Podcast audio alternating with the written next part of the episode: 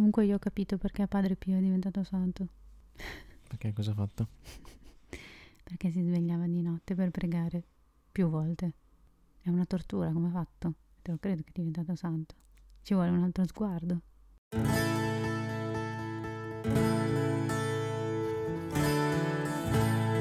Ciao, siamo Emanuele e Marianna. Oggi vogliamo aprirti le porte della nostra casa per raccontarti di un incontro che ha portato luce là dove c'era buio. Questa storia parla di un seme, di una strada, di una voce. Questa storia è anche la tua storia. Ascolta, Ascolta il nostro, nostro podcast. podcast.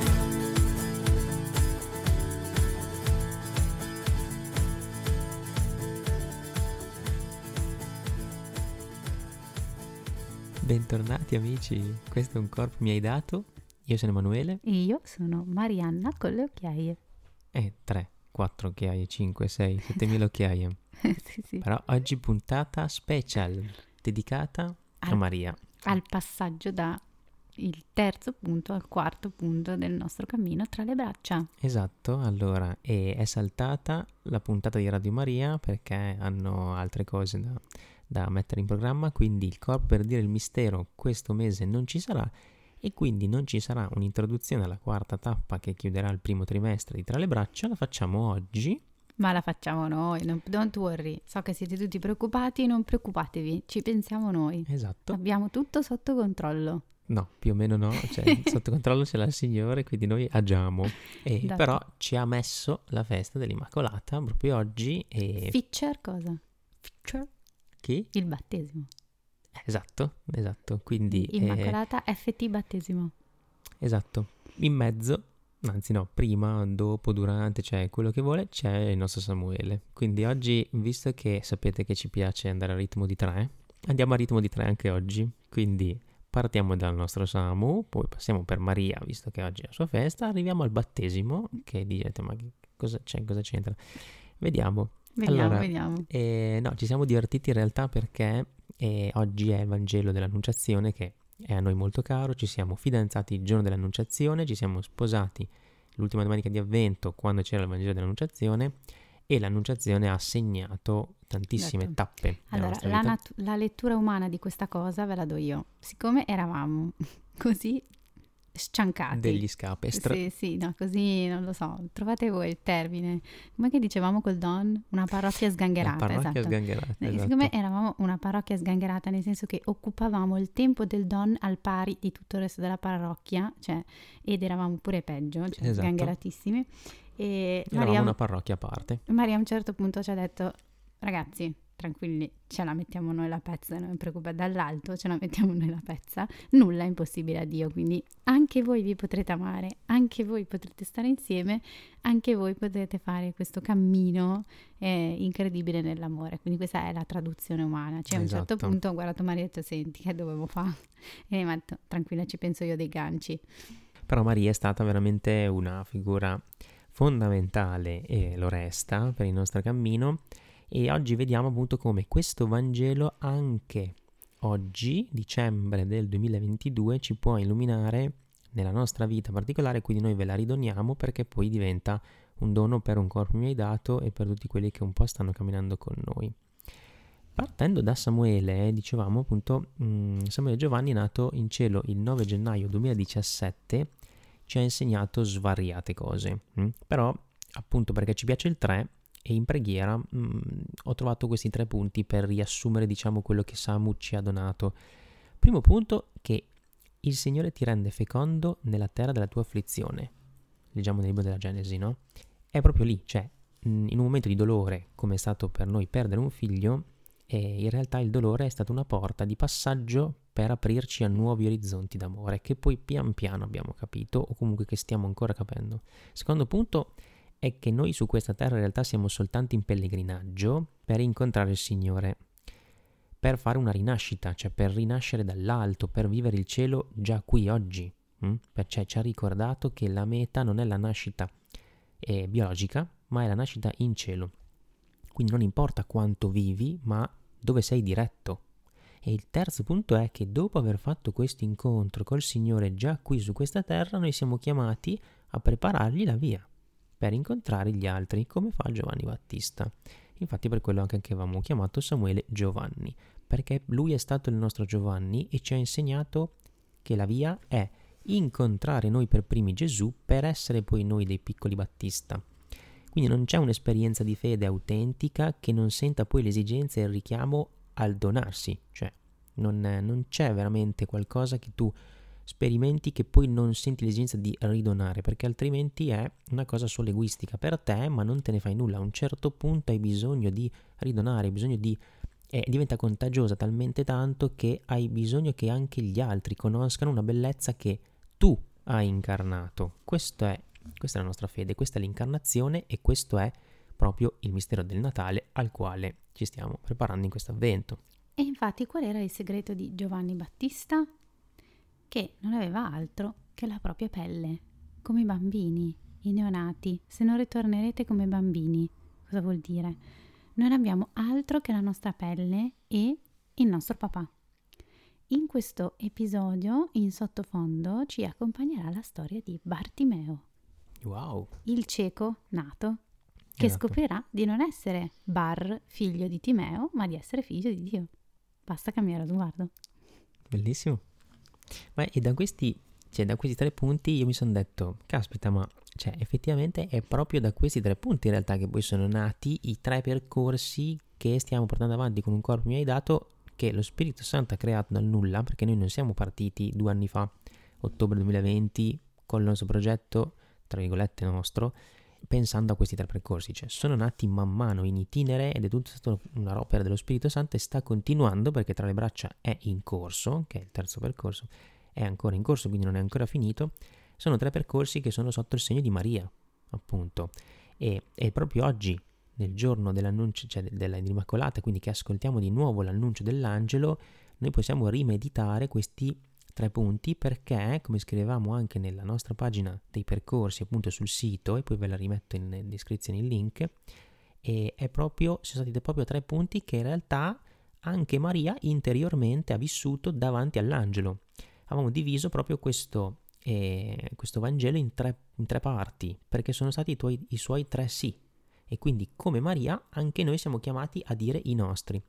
3 quindi diventa un numero simbolico, quindi non soltanto che piace a noi, ma abbiamo visto proprio in questi anni, ma in generale nella nostra esperienza di fede, come effettivamente è un richiamo chiaramente biblico. Pensiamo soprattutto alla Trinità, no?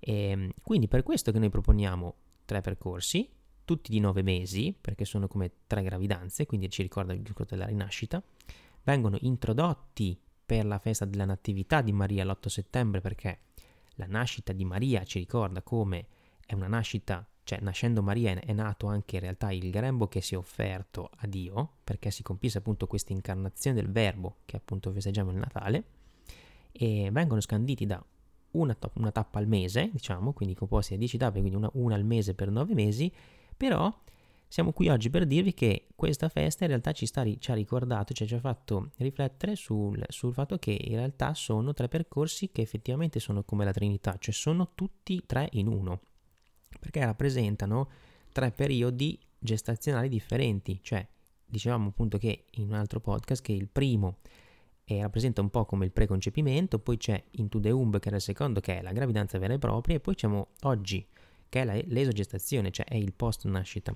Tutti questi percorsi seguono la dinamicità della liturgia della Chiesa, quindi noi seguiamo appunto tutte le, le tappe della Chiesa, si concludono col Corpus Domini, quindi con il corpo del Signore, quindi donato a noi come pane, cioè l'Eucaristia, no? corpo dentro al quale ognuno di noi si innesta e lavora per l'edificazione dello stesso, cioè siamo appunto membra no, del corpo di Cristo. Grazie Gemma, grazie Gemma. Dai, terzo? No? Dai, Gemma, tre. Eh, vabbè, ok. E la festa di Giovanni Battista il 24 giugno è il sigillo finale, cioè è proprio il mandato ultimo, quello prima dell'estate, che l'estate è il tempo no, del, del, caldo, del, dove l'energia esplode, dove questo fuoco, questo calore che abbiamo sentito con l'incontro col Signore e con lo Spirito Santo arriva, cioè esplode, no? arriva dappertutto il fuoco dello Spirito Santo. Quindi queste simbologie ci hanno accompagnato e diciamo appunto che Maria nel Vangelo che ascoltiamo oggi ha fatto proprio questi tre passaggi interiori, anche lei, o meglio, Questa è stata una lettura che abbiamo dato noi pregando e ci siamo accorti di questi tre passaggi proprio, no? Entrando da lei disse rallegrati, piena di grazia, il Signore è con te. A queste parole ella fu molto turbata e si domandava che senso avesse un saluto come questo. È come dire, davanti a una notizia di vita eterna, quindi di grazia, cioè rallegrati piena di grazia, il Signore è con te, quindi una notizia che il Signore c'è, il Signore è presente, in realtà noi restiamo turbati, cioè Maria resta turbata, è una reazione che non ci aspetteremo, cioè diciamo, oh, arriva un angelo, ti dice presenza, la presenza del Signore, cioè il Signore è con te, piena di grazia, e lei resta turbata. Diciamo, come no? E mi è venuto in mente proprio quando noi con Samu abbiamo ricevuto la notizia che il suo cuore non batteva più. E dicevamo in una testimonianza a Loreto quest'estate, e sorridendo, che chiaramente in quel momento i ragazzi che ci hanno guardato hanno detto ma siete pazzi, cioè, perché state ridendo e raccontando questa cosa? In realtà era vero perché io ho detto no, ai ragazzi, e in quel momento c'è stata, una, c'è stata data una buona notizia. E tutti zitti, ah, come? È morto? Cioè, che buona notizia è? eravamo turbati, cioè, non, non veramente abbiamo pianto, cioè non sapevamo dove stare, però era, c'era nascosta dietro una grazia. Quello è stato un annuncio dell'angelo, cioè noi eravamo turbati, però lui ci diceva rallegra, rallegratevi, siete pieni di grazia. E noi abbiamo detto, ah, cosa dici? Cioè, ci hai appena detto che il nostro figlio è morto. Quindi ci siamo chiesti più volte, non solo lì, che senso avesse. Cioè, che, che senso ha, no? La Mary diceva, io mi sono chiesta, ma il padre è buono? Ma permetti questa roba? Anche Giobbe si fa la stessa domanda e, e dice questa cosa. Mi hai distrutto da ogni parte e io svanisco. Hai strappato come un albero la mia speranza. Perché il Signore fa questa cosa? Perché ci dà una buona notizia nell'afflizione. Qual è il punto? Il punto è che noi ci dobbiamo spogliare di tutto quello che non ci serve, perché se no Dio non lo incontriamo, ci teniamo sempre la nostra zona comfort, ci teniamo sempre aggrappati alle cose che ci danno sicurezza. Stiamo in porto e invece dobbiamo uscire in mare. E questo è l'unico modo per incontrare Gesù Cristo vivo e vero, se no te la racconti e noi ce la raccontiamo. E quindi la terra dell'afflizione serve per due cose, per guardare i nostri peccati le nostre fragilità, per togliere lo sguardo da quelle cose una volta che le abbiamo viste, quindi tutti i nostri idoli, e per guardare il Signore Gesù e dire sei tu che mi salvi, sei tu che mi doni la vita. Noi dobbiamo smettere di mendicare e dobbiamo invece indossare la corona dei figli de- di re, no? Noi siamo figli di re e facciamo i mendicanti. E Bartimeo ci insegna proprio questo. Cioè lui, quando vede passare Gesù, tutti gli dicono, ma eh, stai zitto, non urlare, ma cosa vuoi che ti calcoli, ma eh, non, non, non, rompere così. E, e, e Bartimeo cosa fa a un certo punto? Getta via il mantello. Il mantello quindi tutto quello che aveva per coprire la propria pelle lui lo getta via, un po' come Giovanni il Battista, come un nonato, no? E cosa fa? E corre dietro a Gesù. E cosa gli chiede? Non gli chiede dammi da mangiare, no, gli chiede ridammi la vista. Quindi cosa ci servono questi momenti? Dicevamo, ci servono per fare verità, per capire che stiamo mendicando invece di chiedere la vita. Noi stiamo chiedendo poche briciole di pane invece di volare alto e di chiedere vita a Dio, di chiedere vita al papà, perché abbiamo paura di restare fregati. Abbiamo paura di mollare tutte le nostre sicurezze, che diventano idoli. E noi dobbiamo vedere sta roba qua. L'angelo le disse, non temere Maria, perché hai trovato grazia presso Dio. Ed ecco, concepirai un figlio, lo darai alla luce e lo chiamerai Gesù. Sarà grande e verrà chiamato figlio dell'Altissimo il Signore Dio gli darà il trono di Davide suo padre e regnerà per sempre sulla casa di Giacobbe e il suo regno non avrà fine. Allora Maria disse all'angelo, come avverrà questo, poiché non conosco uomo? Il secondo punto, davanti alla nostra paura, mm, che avevamo anche noi con Samu, quindi in ospedale eravamo intimoriti, eravamo, cioè è stato proprio un momento di paura, non avevamo paura del, di quello che sarebbe successo, dovevamo fare l'induzione, c'erano dei rischi anche per la Mary, ci chiedevamo se i, i, i futuri parti eventuali, se il Signore ci avesse dato altri figli, sarebbero stati compromessi, perché poi avevamo anche il sogno del parto in casa e quindi con quella cosa lì andava tutto a ramengo, cioè tante paure, tutte umane, tutte incarnate, cioè roba non inventata, non astratta. Potremo ma... mai avere un altro figlio? Esatto. Quanto ci romperanno le scatole, cosa succederà, ma se dopo qualcuno non sta bene, cioè io pensavo, ma se poi mi fanno un cesareo perché non riesco a partorire, eh, quanto dovrò soffrire visto che Samuele eh, non mi può aiutare nel parto? Esatto, esatto, quindi c'è tutte cose, adesso noi prendiamo questo esempio, ma mh, mm, cioè, per farvi capire come sono domande che passano la mente e il cuore di ognuno, ok? Quindi roba veramente eh, concreta, terra terra. Però lì, davanti a queste paure, il Signore stava continuando l'annuncio del primo punto, cioè stava continuando a dirci di non temere, cioè che c'era vicino, che c'era un senso, che aveva un suo piano. Quindi noi pian pianino, da quel primo momento, i primi giorni in ospedale, poi venendo a casa, eh, abbiamo iniziato a sentire che qualcosa non tornava a livello umano, cioè i conti umani non tornavano. Hm? Abbiamo cominciato a sentire la forza della preghiera degli altri, abbiamo ricevuto la comunione in ospedale prima del parto, cioè la Chiesa si è messa in azione. È stato pazzesco perché noi non abbiamo dovuto fare niente. Gli altri fratelli in Cristo, gli amici, i familiari, tutti quelli che hanno saputo la notizia hanno cercato di darci ristoro, come ci diceva però ieri Gesù nel Vangelo, cioè venite a me che io sono il ristoro, quindi non altre cose. E questa roba qui pian piano ci ha sollevato, eravamo davvero pieni di grazia, ma non avevamo coscienza ancora, cioè noi lo sentivamo e basta, noi vedevamo che eravamo inspiegabilmente felici, cioè mh, mm, fino al funerale che è stato il momento apice, cioè noi andavamo a consolare gli altri. Cioè, questa roba era assurda perché se ci pensiamo adesso, diciamo, ma come siamo, cioè, come abbiamo fatto?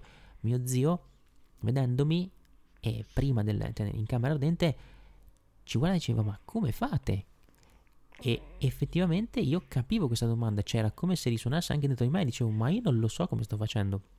Ma eravamo davvero fecondi, cioè quell'annuncio dell'angelo era vero. Quel figlio, che per noi era Samuele, ma come Gesù per Maria, stava veramente regnando. Sarà grande e verrà chiamato figlio dell'Altissimo e avrà il trono di Davide. Cioè, Samuele davvero era, stava diventando re di quel momento e anche il nostro Don che poi ha celebrato il funerale venendo a casa nostra per confessarci, dopo appunto che Samuele è nato, e ci ha detto, ragazzi, Samuele, come tutti gli altri bambini nati in cielo, sono più vivi di tanti di noi che siamo in terra fino a 80, 90 anni, 100 anni, ma siamo morti dentro e non spargiamo vita da nessuna parte. Questi bambini qua sono e sprizzano vita e gioia dappertutto anche se non hanno visto un minuto di terra. Noi però, nonostante tutto, abbiamo continuato la nostra ricerca cioè nel senso che questa consapevolezza doveva farsi carne, noi sentivamo, sentivamo questa presenza, sentivamo questo, eh, questo sentirci appunto sollevati no? dalla Chiesa, da, dal corpo di Cristo, ma mm, era una cosa ancora che non era fatta nostra, cioè non so come dire, proprio non aveva ancora trapassato la nostra carne, noi lo percepivamo ma non riuscivamo a spiegarlo. Quindi noi avevamo ancora bisogno di conferme umane, terra a terra, cioè ci hanno fatto fare l'autopsia anche se noi in realtà non, non volevamo, ma eh, dopo abbiamo chiesto il risultato, no? Ci abbiamo detto ma quindi che risposte potete darci a livello di scienza, a livello proprio appunto terra-terra? Però non, non è uscito niente, quindi era come se pian piano tutte le nostre certezze, tutto quello che la scienza poteva dirci, tutto quello che era provato, tutto quello che poteva essere testato, che poteva spiegare razionalmente quello che era successo, veniva abbattuto, cioè stava accadendo tutto. Quindi il Signore ci stava facendo prendere man mano consapevolezza di una realtà più grande. E è la stessa domanda che fa Maria, cioè ma com'è possibile che io concepirò e partorirò un figlio che non conosco uomo? È la stessa domanda che mi ha fatto noi, cioè com'è possibile che questa cosa sia avvenuta a nove mesi con una gravidanza fisiologica? La scienza non ci dà risposte, quindi Com'è stato possibile una morte così, senza segnali, senza preavvisi, senza che ce ne accorgessimo? Come mai Samu te ne sei andato? Com'è stato possibile? Però qui è sottile perché come nel primo punto c'è la domanda, no? e, e, c'è il turbamento, cioè dire ma che senso ha, no? Cioè che Maria si chiede che senso ha e noi ci siamo chiesti che senso ha, che senso ha questa morte, cioè cosa ci vuole dire. E qui c'è una seconda domanda, però è sottile perché vediamo un leggero approfondimento, cioè come dire ok sono stato turbato, ok mi sono chiesto che senso ha, però io continuo ad andarci un po' a fondo, ne faccio un'altra domanda. Quindi è l'intenzione di cuore di andare a capire che cosa il Signore mi sta dicendo in questa afflizione. E questo è il secondo punto importante, cioè incarnare, andare a vedere, andarci dentro, andare ad abitare quello che ti è successo e anche Maria non si ritira, non scappa, dice com'è possibile, cioè voglio capire, ci sono ancora molto di testa, ti do ragione, non ho ancora questa fede. Tu, Angelo Gabriele, mi stai dicendo una roba, io ancora ti sto mettendo tutta la mia testa, tutto il mio umano, tutta la mia razionalità, la mia ragione, però con questa razionalità ti sto dicendo mi interessa, mi interessa capire, Signore, che cosa mi stai dicendo tramite questo annuncio. Ed è stata la stessa cosa per noi. Cioè, nonostante il, il dolore, il turbamento, il, il, primo scossone e tutto quanto, abbiamo percepito che c'era qualcosa, che c'era qualcosa di più, non potevamo darci ancora il nome, non eravamo ancora maturi, non eravamo ancora arrivati a quel punto e proprio per quello volevamo capire. C'era ancora molta testa, c'era eh, ancora tanta roba che doveva essere letta, interpretata con gli occhi della fede. Dicevamo prima appunto no, con la Mary è il discorso degli occhi, cioè che, che tu mi ridia alla vista, cioè il punto è darmi una nuova vista, ecco, quella ancora non c'era, ma la volevamo. Inconsciamente o consciamente, mettetela come volete, stavamo chiedendo questi occhiali per vedere la grazia nascosta dietro a un dolore così. E questo apre Maria e ha permesso anche a noi di aprirci al terzo punto. Le rispose l'angelo, lo Spirito Santo scenderà su di te, su te stenderà la sua ombra la potenza dell'Altissimo Colui che nascerà sarà dunque santo e chiamato figlio di Dio. Vedi, anche Elisabetta, tua parente, nella sua vecchiaia ha concepito un figlio e questo è il sesto mese per lei, che tutti dicevano sterile. Nulla è impossibile a Dio. Allora Maria disse, Eccomi, sono la serva del Signore, avvenga di me quello che hai detto. E l'angelo partì da lei.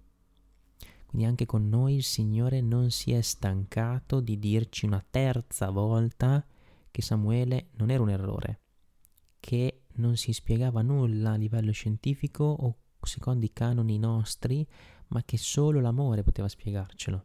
San Giovanni Paolo II no? diceva l'amore mi ha spiegato ogni cosa. Lì, lì abbiamo potuto trovare le risposte man mano, camminando quella percezione, quella grazia annunciata nel primo punto è stato l'assaggio che ha permesso il cammino futuro. Dicevamo, no, per questo primo trimestre del, del percorso tra le braccia hai un assaggio di quello che sarà.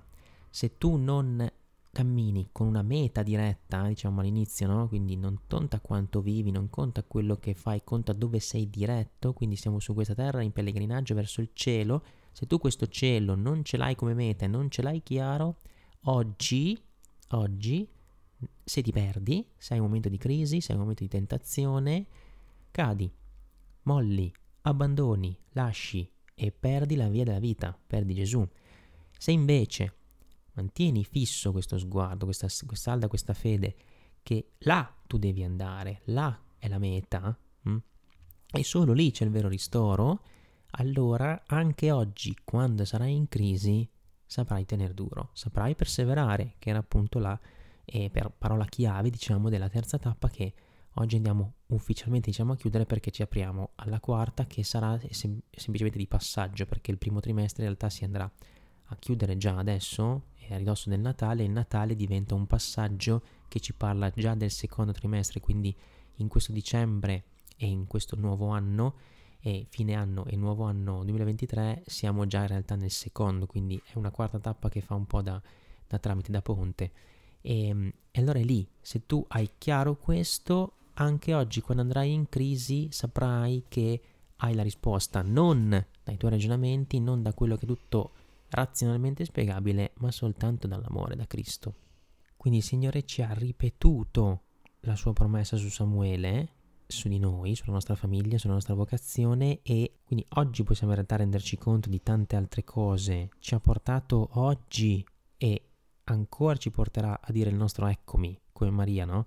E come Maria, eh, come con Maria, in realtà, eh, eh, anche noi abbiamo dei, dei, segni concreti, cioè anche Angelo Gabriele no? dice, vedi, anche Elisabetta, tuo parente, nella sua vecchiaia ha concepito un figlio e questo è il suo mese per lei, cioè anche noi abbiamo bisogno di vedere negli altri che questa cosa è possibile. Nulla è impossibile a Dio, ma quando la fede passa dal primo e dal secondo punto, quindi dalla passione, dalla morte, cioè quando tu incarni veramente questa notizia e diventa resurrezione, diventa fede, vederla concretamente nelle, nella vita degli altri ti fa dire veramente Cristo è risorto, cioè quindi Cristo stesso che ha fatto la sua passione, è morto ed è risorto, è no, il segno della nostra fede. Paolo appunto ci dice sarebbe vana la nostra fede e quindi anche noi stiamo vedendo in realtà persone che come noi nei loro cammini hanno camminato e oggi vediamo i frutti e allora su di noi diciamo quelle sono la nostra Elisabetta per noi. Anche loro hanno avuto il loro figlio, nel senso di fecondità, quindi anche noi possiamo esserlo. E questa è la speranza, cioè vedere come questa esperienza a tre, della Trinità, della passione, morte e risurrezione, si incarna veramente nella vita delle persone e allora ti fanno dire anche io posso viverlo. E come può succedere questa cosa? Come può avvenire questa incarnazione? Come può avvenire questo incontro di salvezza nella nostra vita? Ci aiuta sempre il nostro amico Bartimeo. Bartimeo. Allora, intanto dobbiamo dire che questo brano si inserisce in un, eh, in un, viaggio, in un cammino appunto che Gesù fa, che è quello da Gerico verso Gerusalemme. Cioè Gerico era la città maledetta, la città della perdizione, verso Gerusalemme, quindi verso la città santa. È un cammino proprio simbolico, no? che possiamo dire è il cammino della vita di ognuno di noi. Hm? Gesù fa questo cammino e incontra questo cieco. Un cieco che invoca il figlio di Davide. È un israelita, è in una situazione di immobilità totale, è nel combattimento e cosa fa? Lui eleva una preghiera. Eleva una preghiera al figlio di Davide. Abbi pietà di me. La folla, come dicevo prima, lo zittisce, no? Cioè gli dice stai zitto, cosa fai, chi ti calcola, eccetera, eccetera. Ma lui non si accontenta. Dopo aver alzato il grido, si alza in piedi e segue Gesù. È un uomo che non si accontenta e e questo deve essere quello anche, il movimento anche del nostro cuore, di non accontentarci. Non dobbiamo accontentarci di stare ai margini della vita. Non ascoltare la voce di chi vorrebbe che noi ci accontentassimo, quindi non ascoltare tutta quella confusione, tutto quel marasma, tutta quella centrifuga eh, di parole, persone, pareri, giudizi che ci vogliono distogliere da quello che è il nostro viaggio verso Gerusalemme, verso Gesù, verso l'incontro con Gesù. Perché? Perché noi in fondo al nostro cuore cosa sentiamo? Sotto tutte queste voci, sotto tutto questo frullatore di cose, noi sentiamo, percepiamo che ci manca la vita. E in questo momento la nostra forza qual è? È la preghiera, la preghiera come relazione con Dio. E questo cosa, cosa fa Bart- Bartimeo per fare questo? No? Grida e insiste, superando la distanza con Gesù. Quindi eleva un grido, si alza e lo raggiunge c'è Bartimeo che va verso Gesù, non si dà per vinto e ci dice una cosa, ci dice una cosa molto importante facendo questo, che noi siamo chiamati a chiedere a Dio qualcosa. No, Dio aspetta il nostro grido, il nostro richiamo, aspetta che noi ci rivolgiamo a Lui per nome, faccia a faccia, che gli diciamo tu sei il Dio della mia vita, aiutami. Ma non solo, aspetta anche che noi ci rendiamo conto, ed è questa l'importanza un po' che dicevamo anche del deserto e quello che dicevo prima sul fatto che dobbiamo essere nudi come bambini, quindi spogliarci di tutti i nostri idoli e riconoscere Dio, aspetta non solo che noi ci spogliamo, ma che gli chiediamo, che alziamo un grido che non sia un grido di menticanti di sopravvivenza, cioè noi non dobbiamo chiedere a Dio il cibo, noi dobbiamo pescare nel pozzo più profondo del nostro cuore e chiedergli la vista, chiedergli la vita, non un'elemosina, perché il nostro cuore è fatto Cristo è creato, è stato pensato, la sua ultima meta è l'incontro con la luce, con Gesù, per seguirlo. Quindi, sostanzialmente, il Signore cosa aspetta? Aspetta che noi andiamo fino in fondo alla vita per incontrarlo, per dire ok, voglio chiedere a te quello che mi manca. L'ho chiesto ai soldi, l'ho chiesto al sesso, l'ho chiesto alle relazioni svendute, alla scienza, alla scienza, l'ho chiesto al cibo, l'ho chiesto alla televisione, l'ho chiesto alla fama, l'ho chiesto al potere, l'ho chiesto a metteteci quello che volete, ma ho capito che devo chiederlo a te. Quindi torno da te mi alzo e ti rincorro, mollo tutto, anche il mio mantello, perché ho sete di te, ho sete della tua acqua viva. E infatti Bartimeo cosa fa? Bartimeo lascia il suo mantello, cioè lascia la vita vecchia da mendicante e prende la vita nuova da figlio di re, da figlio di Dio. Lui non è più il figlio di Timeo adesso, è il figlio di Dio. Perché cosa ha fatto? Come Maria ha avuto il coraggio dei grandi desideri che sono l'anima della preghiera più intensa e che sono scritti nel nostro cuore. Questo vuol dire quando pregate non sprecate parole, non vuol dire che dovete dire due parole, vuol dire che dovete dire quelle più importanti, cioè non dovete sprecare parole che non vi servono. E qui mi, mi ritorna il nostro amico Padre Pio, perché in, questi, in, queste settimane c'è veramente tanta fatica anche nella gestione dei bambini, in particolare di Gemma, che, che, non dorme, che ha mal di pancia e che poi ha la tosse, insomma ce n'è sempre una. E, e non c'è riposo, non c'è un momento di, di, di, di stasi, non c'è un momento eh, in cui prenderci cura della nostra coppia, non c'è un momento in cui prenderci cura di noi, cioè a volte anche il lavarsi i denti sembra qualcosa di utopico e, ehm, e io in questi momenti mi arrabbio tantissimo. Noi abbiamo un crocefisso sul letto eh, dove c'è scritto collocazione provvisoria. Che era quello di Samuele. Esatto, che era quello sulla tomba di Samuele. E, e allora eh, io guardo il crocefisso e dico, cioè, qua altro che collocazione provvisoria, cioè qua siamo proprio inchiodati, cioè proprio non ci stacchiamo per niente da, dalla fatica, dalla solitudine, da, dalla sofferenza, dal eh, non poter r- rispondere ai nostri bisogni, ai bisogni dei bambini, cioè siamo umani, stiamo sperimentando proprio la nostra totale limitatezza, almeno io, cioè proprio sto vedendo nel più profondo della mia anima tutte le mie strutture, tutte le mie le mie schifezze, l'immensità della mia nullità. E quindi, e quindi penso, ma come faceva Padre Pio ad alzarsi di notte apposta?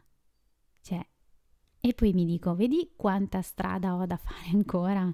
Cioè mi dico, ma Padre Pio di questo ha fatto un motivo di santità, io sono qua che mi lamento e mi arrabbio col Signore, gli dico adesso basta, ma perché? Sempre tutto a noi, solito vittimismo, la spirale del vittimismo, gliene dico di ogni, mi arrabbio con mio marito, lo tratto male, tratto male i bambini, tratto male tutti, ecco così lo sapete anche voi, la miseria della mia, della mia anima. E però cosa ha fatto Padre Pio? Cosa hanno fatto i santi? Qual è la differenza? Cosa ha fatto anche Chiara Corbella?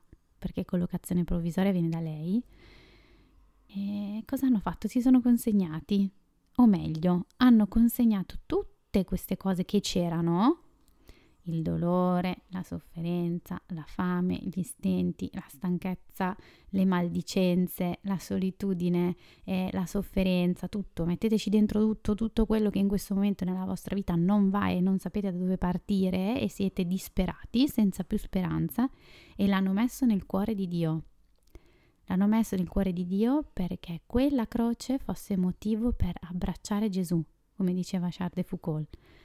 È un passo in cui tu ti consegni totalmente nel cuore di Gesù e non sei più tu che pensi a come risolvere queste cose, ma gliele metti in mano e gliele offri.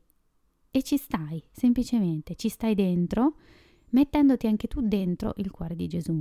Quanto più abbracciamo la croce, tanto più fortemente stringiamo Gesù che vi ha appeso, diceva appunto Charles de Foucault. È questo il punto, è questo il cambio di sguardo. Tenere gli occhi fissi su Gesù, a noi quello che ci ha salvato nella storia di Samuele, non è stato chiederci il perché, cioè non è stato trovare una soluzione umana a quello che era successo, non è stato calcolare un rischio di, del fatto che sarebbe potuto succedere ancora. Ragazzi, noi siamo aperti alla vita, cioè ci potrebbe tornare a succedere una cosa così, ok? E succede a ognuno di noi. La dico meglio, cioè mh, mm, è il come, cioè non è stato trovare il come questa cosa è avvenuta e perché a noi ma il cioè perché è, stato... successa, cioè il perché come motivazione della fede, cioè il, il, il cosa ci sta dicendo a noi, esatto. cioè il esatto. perché in quel senso cioè, lì. Che, non che è stato un eh, dare motivazioni scientifiche, esatto. umane e razionali, esatto. ma è stato un alzare lo sguardo che ci ha cambiato la vita e ci ha fatto capire che in quel momento noi dovevamo tenere fissi gli occhi su Gesù e non guardare l'acqua sotto del mare che si agitava, i flutti scuri neri che si agitavano, perché è un attimo perdersi davanti al cercare una motivazione umana al perché ti è successa una cosa o al non è giusto. Io mi perdo davanti al non è giusto mi perdo davanti al fatto che per me non è giusto, che io non dormo, che io vivo così queste cose, che eh, i miei figli eh, mi, mi, mi fanno portare questa croce, lì mi perdo e ciaone. Quindi il punto è tenere lo sguardo fisso su quella collocazione provvisoria che ho sul letto e mettere lì tutto quello che sto vivendo e basta, smettere di farsi domande, trovare motivazioni, eh, darsi spiegazioni che mi possano aiutare, perché ragazzi, non ce n'è, quando si sta male si sta male e eh, è inutile cercare sollievo nel pat pat sulla spalla. Non è quello il punto. No. State guardando troppo in basso, bisogna guardare più in alto. E questo è il segreto della nuova vita, di una vera vocazione. Non fallire il bersaglio. E qual è? Cosa vuol dire non fallire il bersaglio? Vuol dire non chiudersi la salvezza, non separarsi da Dio lasciandosi definire dalla ferita del male. Il perdono è la soluzione, la nuova vita è la soluzione, gettare via il, martello, il mantello come Bartimeo è la soluzione, cioè buttare via la nostra vita vecchia da mendicanti per vivere una vita nuova di grandi desideri. Maria, perché ha incarnato la volontà di Dio, la parola di Dio. Perché l'Immacolata Concezione? Perché lei ha incarnato i più grandi desideri che Dio ha scritto nell'anima e nel cuore umano. Li ha incarnati, li ha fatti suoi, è diventata vita nella vita. E allora dov'è che questa nuova vita noi l'abbiamo ricevuta e possiamo sempre rinnovarla nel battesimo? Quindi qua chiudiamo con l'ultimo l'ultima pillola, diciamo, ed poi vi spieghiamo il perché il battesimo si inserisce, cioè perché il battesimo si inserisce adesso, ne parliamo adesso e ha senso proprio adesso nel, con la conclusione, diciamo, del primo trimestre di questi nove mesi. Prendo un librettino appunto di, di, sul rito del battesimo e vi leggo un po' di parti per spiegarvi eh, le cose, cioè le cose mh, diciamo più importanti, quelle che ci sono state dette anche a noi dal catechista battesimale quando abbiamo avuto appunto l'incontro con lui e, e il, per mezzo dei sacramenti dell'iniziazione cristiana, quindi appunto il battesimo è il primo di questi, gli uomini uniti con Cristo nella sua morte, nella sua sepoltura e risurrezione, vengono liberati dal potere delle tenebre, ricevono lo spirito di adozione a figli e celebrano con tutto il popolo di Dio il memoriale della morte e risurrezione del Signore. Per mezzo del battesimo essi, ottenuta la remissione di tutti i peccati, liberati dal potere delle tenebre, sono trasferiti allo stato di figli adottivi. Rinascendo dall'acqua e dallo Spirito Santo diventano nuova creatura. Per questo vengono chiamati e sono realmente figli di Dio. Così, incorporati a Cristo, sono costituiti un popolo di Dio. E come inizia il battesimo? Che nome date al vostro bambino? Inizia con il nome. Vi ricorda qualcosa? Il nome, l'identità, la conclusione dei primi tre mesi, alla fine dei primi tre mesi sia in gravidanza. Quindi anche qua lo ricordiamo, nell'esogestazione noi abbiamo il nome che Dio ci dà, l'identità di figlio di Dio. Noi abbiamo un nome, siamo ricordati, siamo chiamati per nome da Dio e siamo speciali e unici per Lui. Quindi noi abbiamo un nome ed è qui che è in questo nome che noi perseguiamo questo cammino ed è in questo nome che noi possiamo trovare la meta ultima, perché nel nostro nome c'è Dio stesso, Lui vuole fare le cose in noi, noi in Lui e diventa noi, Cristo in noi, il nostro nome ci parla di, del, del nostro essere incorporati in Lui, quindi il nostro nome ci dice semplicemente che noi siamo Cristo in terra per il fatto che Lui ci ha incorporati in se stesso, no? E questo è bellissimo perché ci diceva appunto il catechista battesimale che il, i genitori nel, nel, dirci poi, nel spiegarci come va avanti il rito, ci diceva da lì in poi i genitori in realtà faranno tutte le cose col bambino, cioè voi se portate appunto al battesimo vostro figlio eh, farete le, le, cose insieme a lui, quindi lui non può fare niente da sé e quindi voi farete le cose per lui e quindi lui in realtà partecipa attivamente a questo rito anche se fisicamente, consciamente, intellettualmente non può farlo, ok? E il primo segno qual è? Il segno di croce. Noi facciamo il segno di croce al bambino prima di entrare in chiesa. Quindi lui, cioè noi facciamo il segno di croce perché il bambino non può farlo, però lo facciamo noi per lui. Quindi è un sigillo. È un sigillo, cioè come se lui partecipasse veramente, anche se glielo facciamo noi. E Dio con noi fa la stessa cosa. Quando noi siamo neonati tra le braccia sue, lui fa le cose in noi e per noi e con noi, e noi stando in quelle braccia lì, fidandoci di lui, diventiamo lui. Quindi in realtà operiamo anche quando siamo dei microbi, operiamo anche quando siamo dei neonati perché siamo totalmente abbandonati a Lui, siamo totalmente vuoti del nostro ego, delle nostre cose, delle nostre vesti, del nostro mantello, quello che diceva la Mary prima, e siamo rivestiti soltanto di Lui. C'è da mollare la presa, c'è da mollare, mollate tutto, tutto quanto. C'è da morire. Infatti, questo è il primo punto che a me ha ricordato la passione, no? Cioè, quindi il ricordarsi di chi sei, ricordarsi della tua storia, così vi faccio anche un po' un breve riassunto di questi tre punti di cui vi ho parlato per darveli a voi come eh, riflessioni. Cioè il primo punto è stato un po' quindi il abbracciare la croce, diceva prima la Mary, cioè dove sei stato segnato dalla sofferenza, da un lutto, da un dolore, dove hai patito la passione, la passione di Cristo, dove hai patito anche tu, lì Dio vuole iniziare. Ok, lo dicevamo anche ieri con le grafiche per, il, appunto, per la terza tappa. Cioè là dove resti turbato c'è un annuncio per te. Dio ti fa intravedere una grazia, una bellezza, un senso anche là dove tu non, non lo vedi. Percepisci una pienezza dove invece tu vedi solo vuoto. Quello è il primo punto. Quindi tu lavora per abbracciare questo tuo dolore, la terra della tua afflizione, bene, benedicila, non maledicila. Si dice. Boh. boh. e poi c'è la morte, c'è, c'è, da morire. Il secondo punto, nel battesimo noi troviamo... Benedicessila. Esatto, e la, mi laureassi. e l'acqua, l'acqua, no? Che è, è un... Um, ci diceva appunto il catechista che è, ha tante, tante, insomma, tanti aggettivi, tante, tante cose che si possono associare all'acqua, però nel battesimo in realtà cioè noi possiamo dire appunto che l'acqua è fonte di vita, l'acqua è ci disseta, l'acqua ci lava, L'acqua lava dal peccato originale. Nel battesimo noi laviamo la testa del, del bambino. L'acqua ci ricorda come siamo lavati dal peccato originale, quindi come Maria Immacolata, no? Cioè Maria Immacolata ci ricorda di come siamo ehm, lavati appunto dal peccato, quindi questa rinascita a vita nuova, cioè il simbolo del fatto che noi quest'acqua la troviamo nella sorgente, l'unica sorgente vera che è Cristo.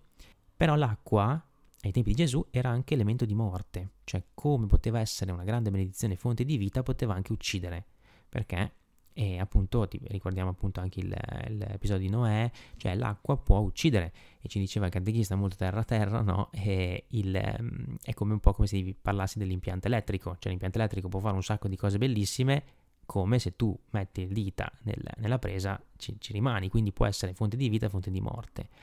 Questo ci parla della morte, L'acqua ci lava, ci purifica, ci dà vita, ma allo stesso tempo in realtà è segno de- del fatto che noi dobbiamo morire. Morire a noi stessi. Deve morire l'uomo vecchio per lasciare spazio al nuovo. Quindi morire a Satana, al male, al nostro peccato, ai nostri idoli, per lasciare spazio soltanto a Dio. Lascia la tua palude per nuotare verso il mare dell'infinita misericordia di Gesù Cristo. Wow. Ed è questo qui appunto il secondo punto che mi ha ricordato perché è dopo che hai patito, dopo che hai abbracciato la terra della tua afflizione, il Signore ti fa intravedere una grazia che è nascosta lì, però poi cosa ti dice? Adesso torni dentro, vieni nel mio utero, ti faccio rinascere io, devi ritornare da capo, perché io ti ho fatto vedere cosa posso fare per te, anche là dove tu vedi solo sofferenza, ma adesso ti faccio ritornare indietro. Eh, adesso sa da fa, cioè non è che Esatto. te lo posso dire basta, sa da fa, lo devi fare tu. Quindi c'è appunto into the womb, cioè c'è la vera e propria gravidanza. Tu, avendo visto, intravisto quella grazia, la ricerchi. Noi con Samuele dicevamo abbiamo percepito che c'era un messaggio forte dietro, ma dopo dal 2017 in poi abbiamo continuamente ricercato quello, perché noi con Samu abbiamo toccato il cielo con un dito e quindi di conseguenza noi ci siamo chiesti dopo come fare per ritornare lì. Ma posso dire una chicca che mi è venuta in mente adesso? Vai. Che l'autopsia, quando ce l'hanno data? Dopo nove mesi, a settembre. Sì, era agosto, settembre, sì, Eh, Era a settembre. sì, Sì, sì, sì. è vero. Ehm, Della serie. e que- questo ah, eh, questo non, non- non ci serve. esatto, Ha da morire. Esatto. Rinasciamo nuova vita. esatto. E quindi, cioè, Dio desidera questa roba qui. Noi desideriamo Lui e Lui desidera la stessa cosa per noi. Cioè, lui, lui vuole che noi ritorniamo a toccare il cielo. Ok? Quindi Lui vuole, ma per farlo deve farci ritornare bimbi. Quindi deve ripartire da capo. Deve farci ripartire dal suo utero. E lì, quindi, c'è la relazione vera con Lui. Cioè, la gravidanza ci parla di relazione stretta mamma-bambino. Dicevamo appunto in Into the pensando a noi bambini con Dio. Quindi la relazione stretta. Ed è bello vedere come eh, nel, nel secondo appunto, dicevamo prima rispetto all'annunciazione, Maria appunto chiede com'è possibile visto che non conosco uomo. A me questa cosa mi ha fatto sorridere perché ho pensato, vedi, lei è ancora sul piano biologico, materiale, no? E, Sul piano umano, Esatto. razionale. cioè, non ho fatto l'amore con nessuno, come posso aver concepito? Lì l'an- l'angelo è bello perché in realtà quindi richiama il fatto che la vera relazione di amicizia e sponsale, chiamatela come volete, è con lo sposo e basta. Cioè, solo lo spirito crea e noi in realtà nelle relazioni, se non ricerchiamo lo sposo, sono destinate a finire o a ferirsi o a stare su piani umani. Quindi la vera partecipazione al corpo di Cristo non è andiamo tutti d'accordo, stiamo bene insieme, facciamo l'amore, facciamo i figli bene. No, aprirsi a un... Siamo amici, ti troviamo a sabato sera, parliamo, ridiamo, scherziamo. Sì, sì. E poi dopo il giorno dopo, però tanto ognuno ha le sue vite, magari dopo ti succede un dramma e questi amici dove sono? E allora tu dici, ok, ma su che roccia era fondata questa relazione? Quindi si parla di amicizia, ma si parla anche di matrimoni, di fidanzamenti, cioè di, di- di coppie. E la, è con lo sposo, cioè se noi non ricerchiamo questa unione, in realtà rimaniamo appunto vittime del- del- del- dei piani umani, de- dell'orizzontalità, insomma. È, è da quella roccia che bisogna ripartire. Non c'è niente da fare, non c'è niente da fare. Bisogna costruire su quella roccia. Per costruire sulla roccia ci vuole tempo. Ci vuole tempo e abbandono a quello che sarà. Cioè, eh, non volendo subito toccare, vedere, sentire, eh, diciamo, un tornaconto umano, perché è molto più difficile costruire un'amicizia sulla roccia di Cristo piuttosto che appunto trovarsi a mangiare una pizza insieme, avere anche un bel momento, no? E poi dopo però eh, cosa rimane? Questa è una provocazione, eh? io ovviamente vi, vi lancio una provocazione. Non è che è sbagliato trovarsi a mangiare la pizza con gli amici, ovviamente. Anzi, anche quello può essere nutrimento. No, può essere appunto però il, il gancio iniziale, cioè se poi a un certo punto non si va un po' a fondo e non si è aperti a un com'è possibile, cioè quindi non si è aperti a una novità che va fuori da quello che concepiamo noi e tutto quello che è umano è destinato a finire. Quindi, E anche Gesù si sedeva a tavola con i suoi amici. Esatto, però cosa faceva dopo? Portava sempre a un approfondimento. Dicevo appunto prima no, che come anche con noi il punto non è stato tanto riconoscere o meno se questa cosa di Samuele eh, l'avevamo consapevolizzata oppure no, l'avevamo conscientizzata, cioè il punto è stato non mollare la presa, cioè chiedersi ancora una volta ma perché Signore, cioè com'è possibile, quindi andare a fondo. Se tu davanti alla tua terra di afflizione ti fermi e dal troppo dolore, hai perso l'occasione. E quella è la nostra responsabilità di figli. E questo quindi nel rito del battesimo sentiamo appunto discende in quest'acqua la potenza dello Spirito Santo perché coloro che in essa riceveranno il battesimo siano sepolti con Cristo nella morte. Ok, quindi questa non viene tolta. Cristo non si è cavato dalla croce e con lui risorgono alla vita immortale. E quindi questo apre poi al terzo punto, quindi alla resurrezione. Infatti arriva l'unzione, il crisma, il bambino viene segnato con il crisma. Il nuovo mantello. Esatto, perché siamo unti, cioè nel battesimo bambino viene unto come Cristo, Cristo vuol dire appunto unto. Vi ricordo che il mantello è il simbolo dell'unto. Quindi ci viene a dire Gesù col battesimo che tu sei un eletto, sei scelto, the chosen, no? e sei speciale, cioè siamo inseriti in Cristo, diventiamo sacerdoti, re e profeti, siamo membri del corpo di Cristo, questo ci dice il battesimo, cioè vissuta la nostra passione, la nostra morte con Cristo, in Cristo e per Cristo, risorgiamo. Questa è la nostra fede. Questi sono i tre punti. Il terzo punto, infatti, Maria diceva il suo eccomi. Quindi davanti a tutti questi fatti, cioè Dio ti porta davanti a delle evidenze, ti dice, bene, non ci credi ancora? La terza volta vengo a dirti, Samuele non è un errore? Alla terza volta l'angelo Gabriele va da Maria e dice, oh, nulla è impossibile a Dio, non vedi Elisabetta? E allora lì sì che credi, cioè ti vogliono tre volte come Pietro. Tre volte l'ha rinnegato e tre volte ha detto il suo sì. E è questa, cioè se Dio non si fosse fatto carne così e non ci avesse fatto visto, ci avesse fatto vedere le cose così, noi, cioè, ripeto come dicevamo prima con San Paolo, no? Cioè tutto sarebbe vano, non avremmo una fede incarnata. Quindi il Signore ti fa patire? Sì, con Samuele noi ci ha fatto patire. Ti fa morire? Sì, ammazza tutte le tue convinzioni, ti toglie tutti i mantelli, ti spogli di tutto, studi, leggi scientifiche, tutto quanto, ma poi ti fa risorgere? Eh sì, ed è quella la nostra fede. Se non credi a quello, i primi due punti, ciao. E infatti poi il battesimo si chiude con gli altri tre segni esplicativi, si chiamano cioè quelli che servono a noi, che il catechista ci diceva, non hanno un segno sacramentale, cioè è un segno solo esplicativo, serve a noi per spiegare, cioè non servono a niente a livello di sacramento, ma servono a noi per capire che sono appunto la veste bianca, quindi rivestiti di Cristo, come, appunto come Maria, no? Che l'abbiamo in mente proprio oggi immacolata, quindi bianca, la veste bianca, il cero, quindi viene consegnata la luce di Cristo, perché noi genitori possiamo essere luce per i nostri figli e di conseguenza poi essere loro. Infatti c'è il rito dell'effeta, il terzo, cioè anche tu fai udire i sordi e parlare i muti. Effeta? Si chiama così? È fatà, cioè nel senso... È, si, eh, però si chiama rito dell'effeta. Ok. Non so mia perché. E va bene, quindi avete capito un po' tutto questo segno, so tutto sotto il segno del 3. Quindi Padre, Figlio, Spirito Santo, passione, morte, risurrezione, battesimo, Eucaristia e confermazione, perché poi la chicca è stata questa, cioè il battesimo perché si inserisce adesso? Perché chiude il primo trimestre.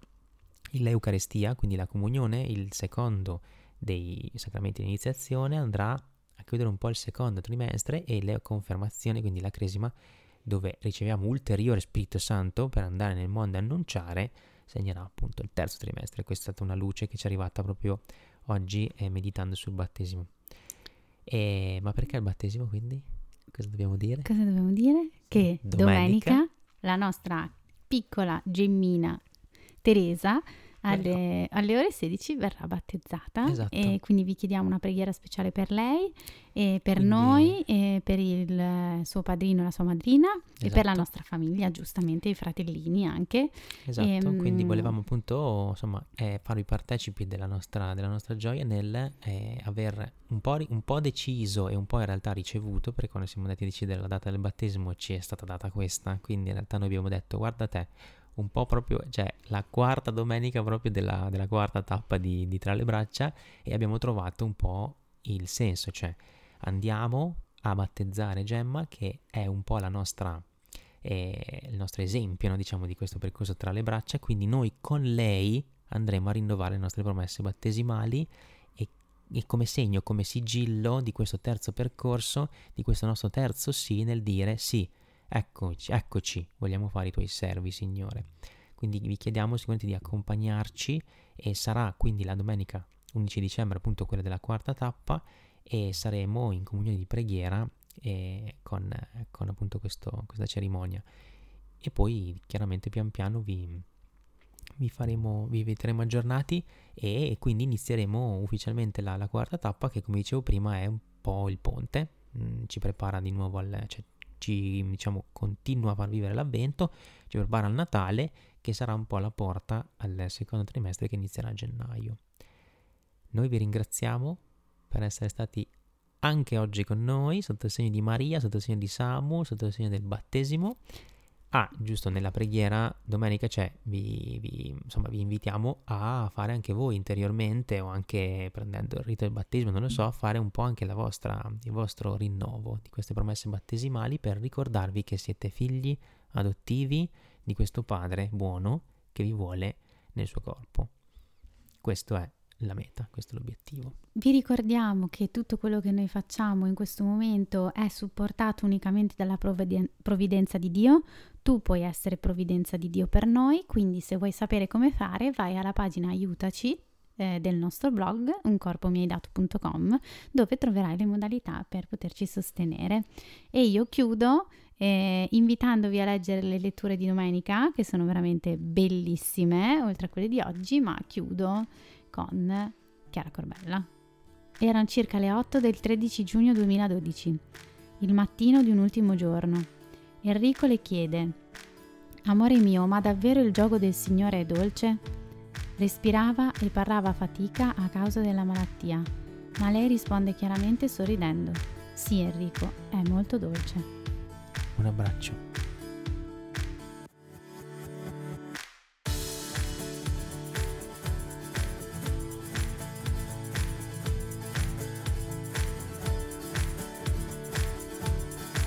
Di essere stato con noi. Se vuoi approfondire il nostro progetto Un corpo mi hai dato, trovi tutti i link in descrizione. A presto!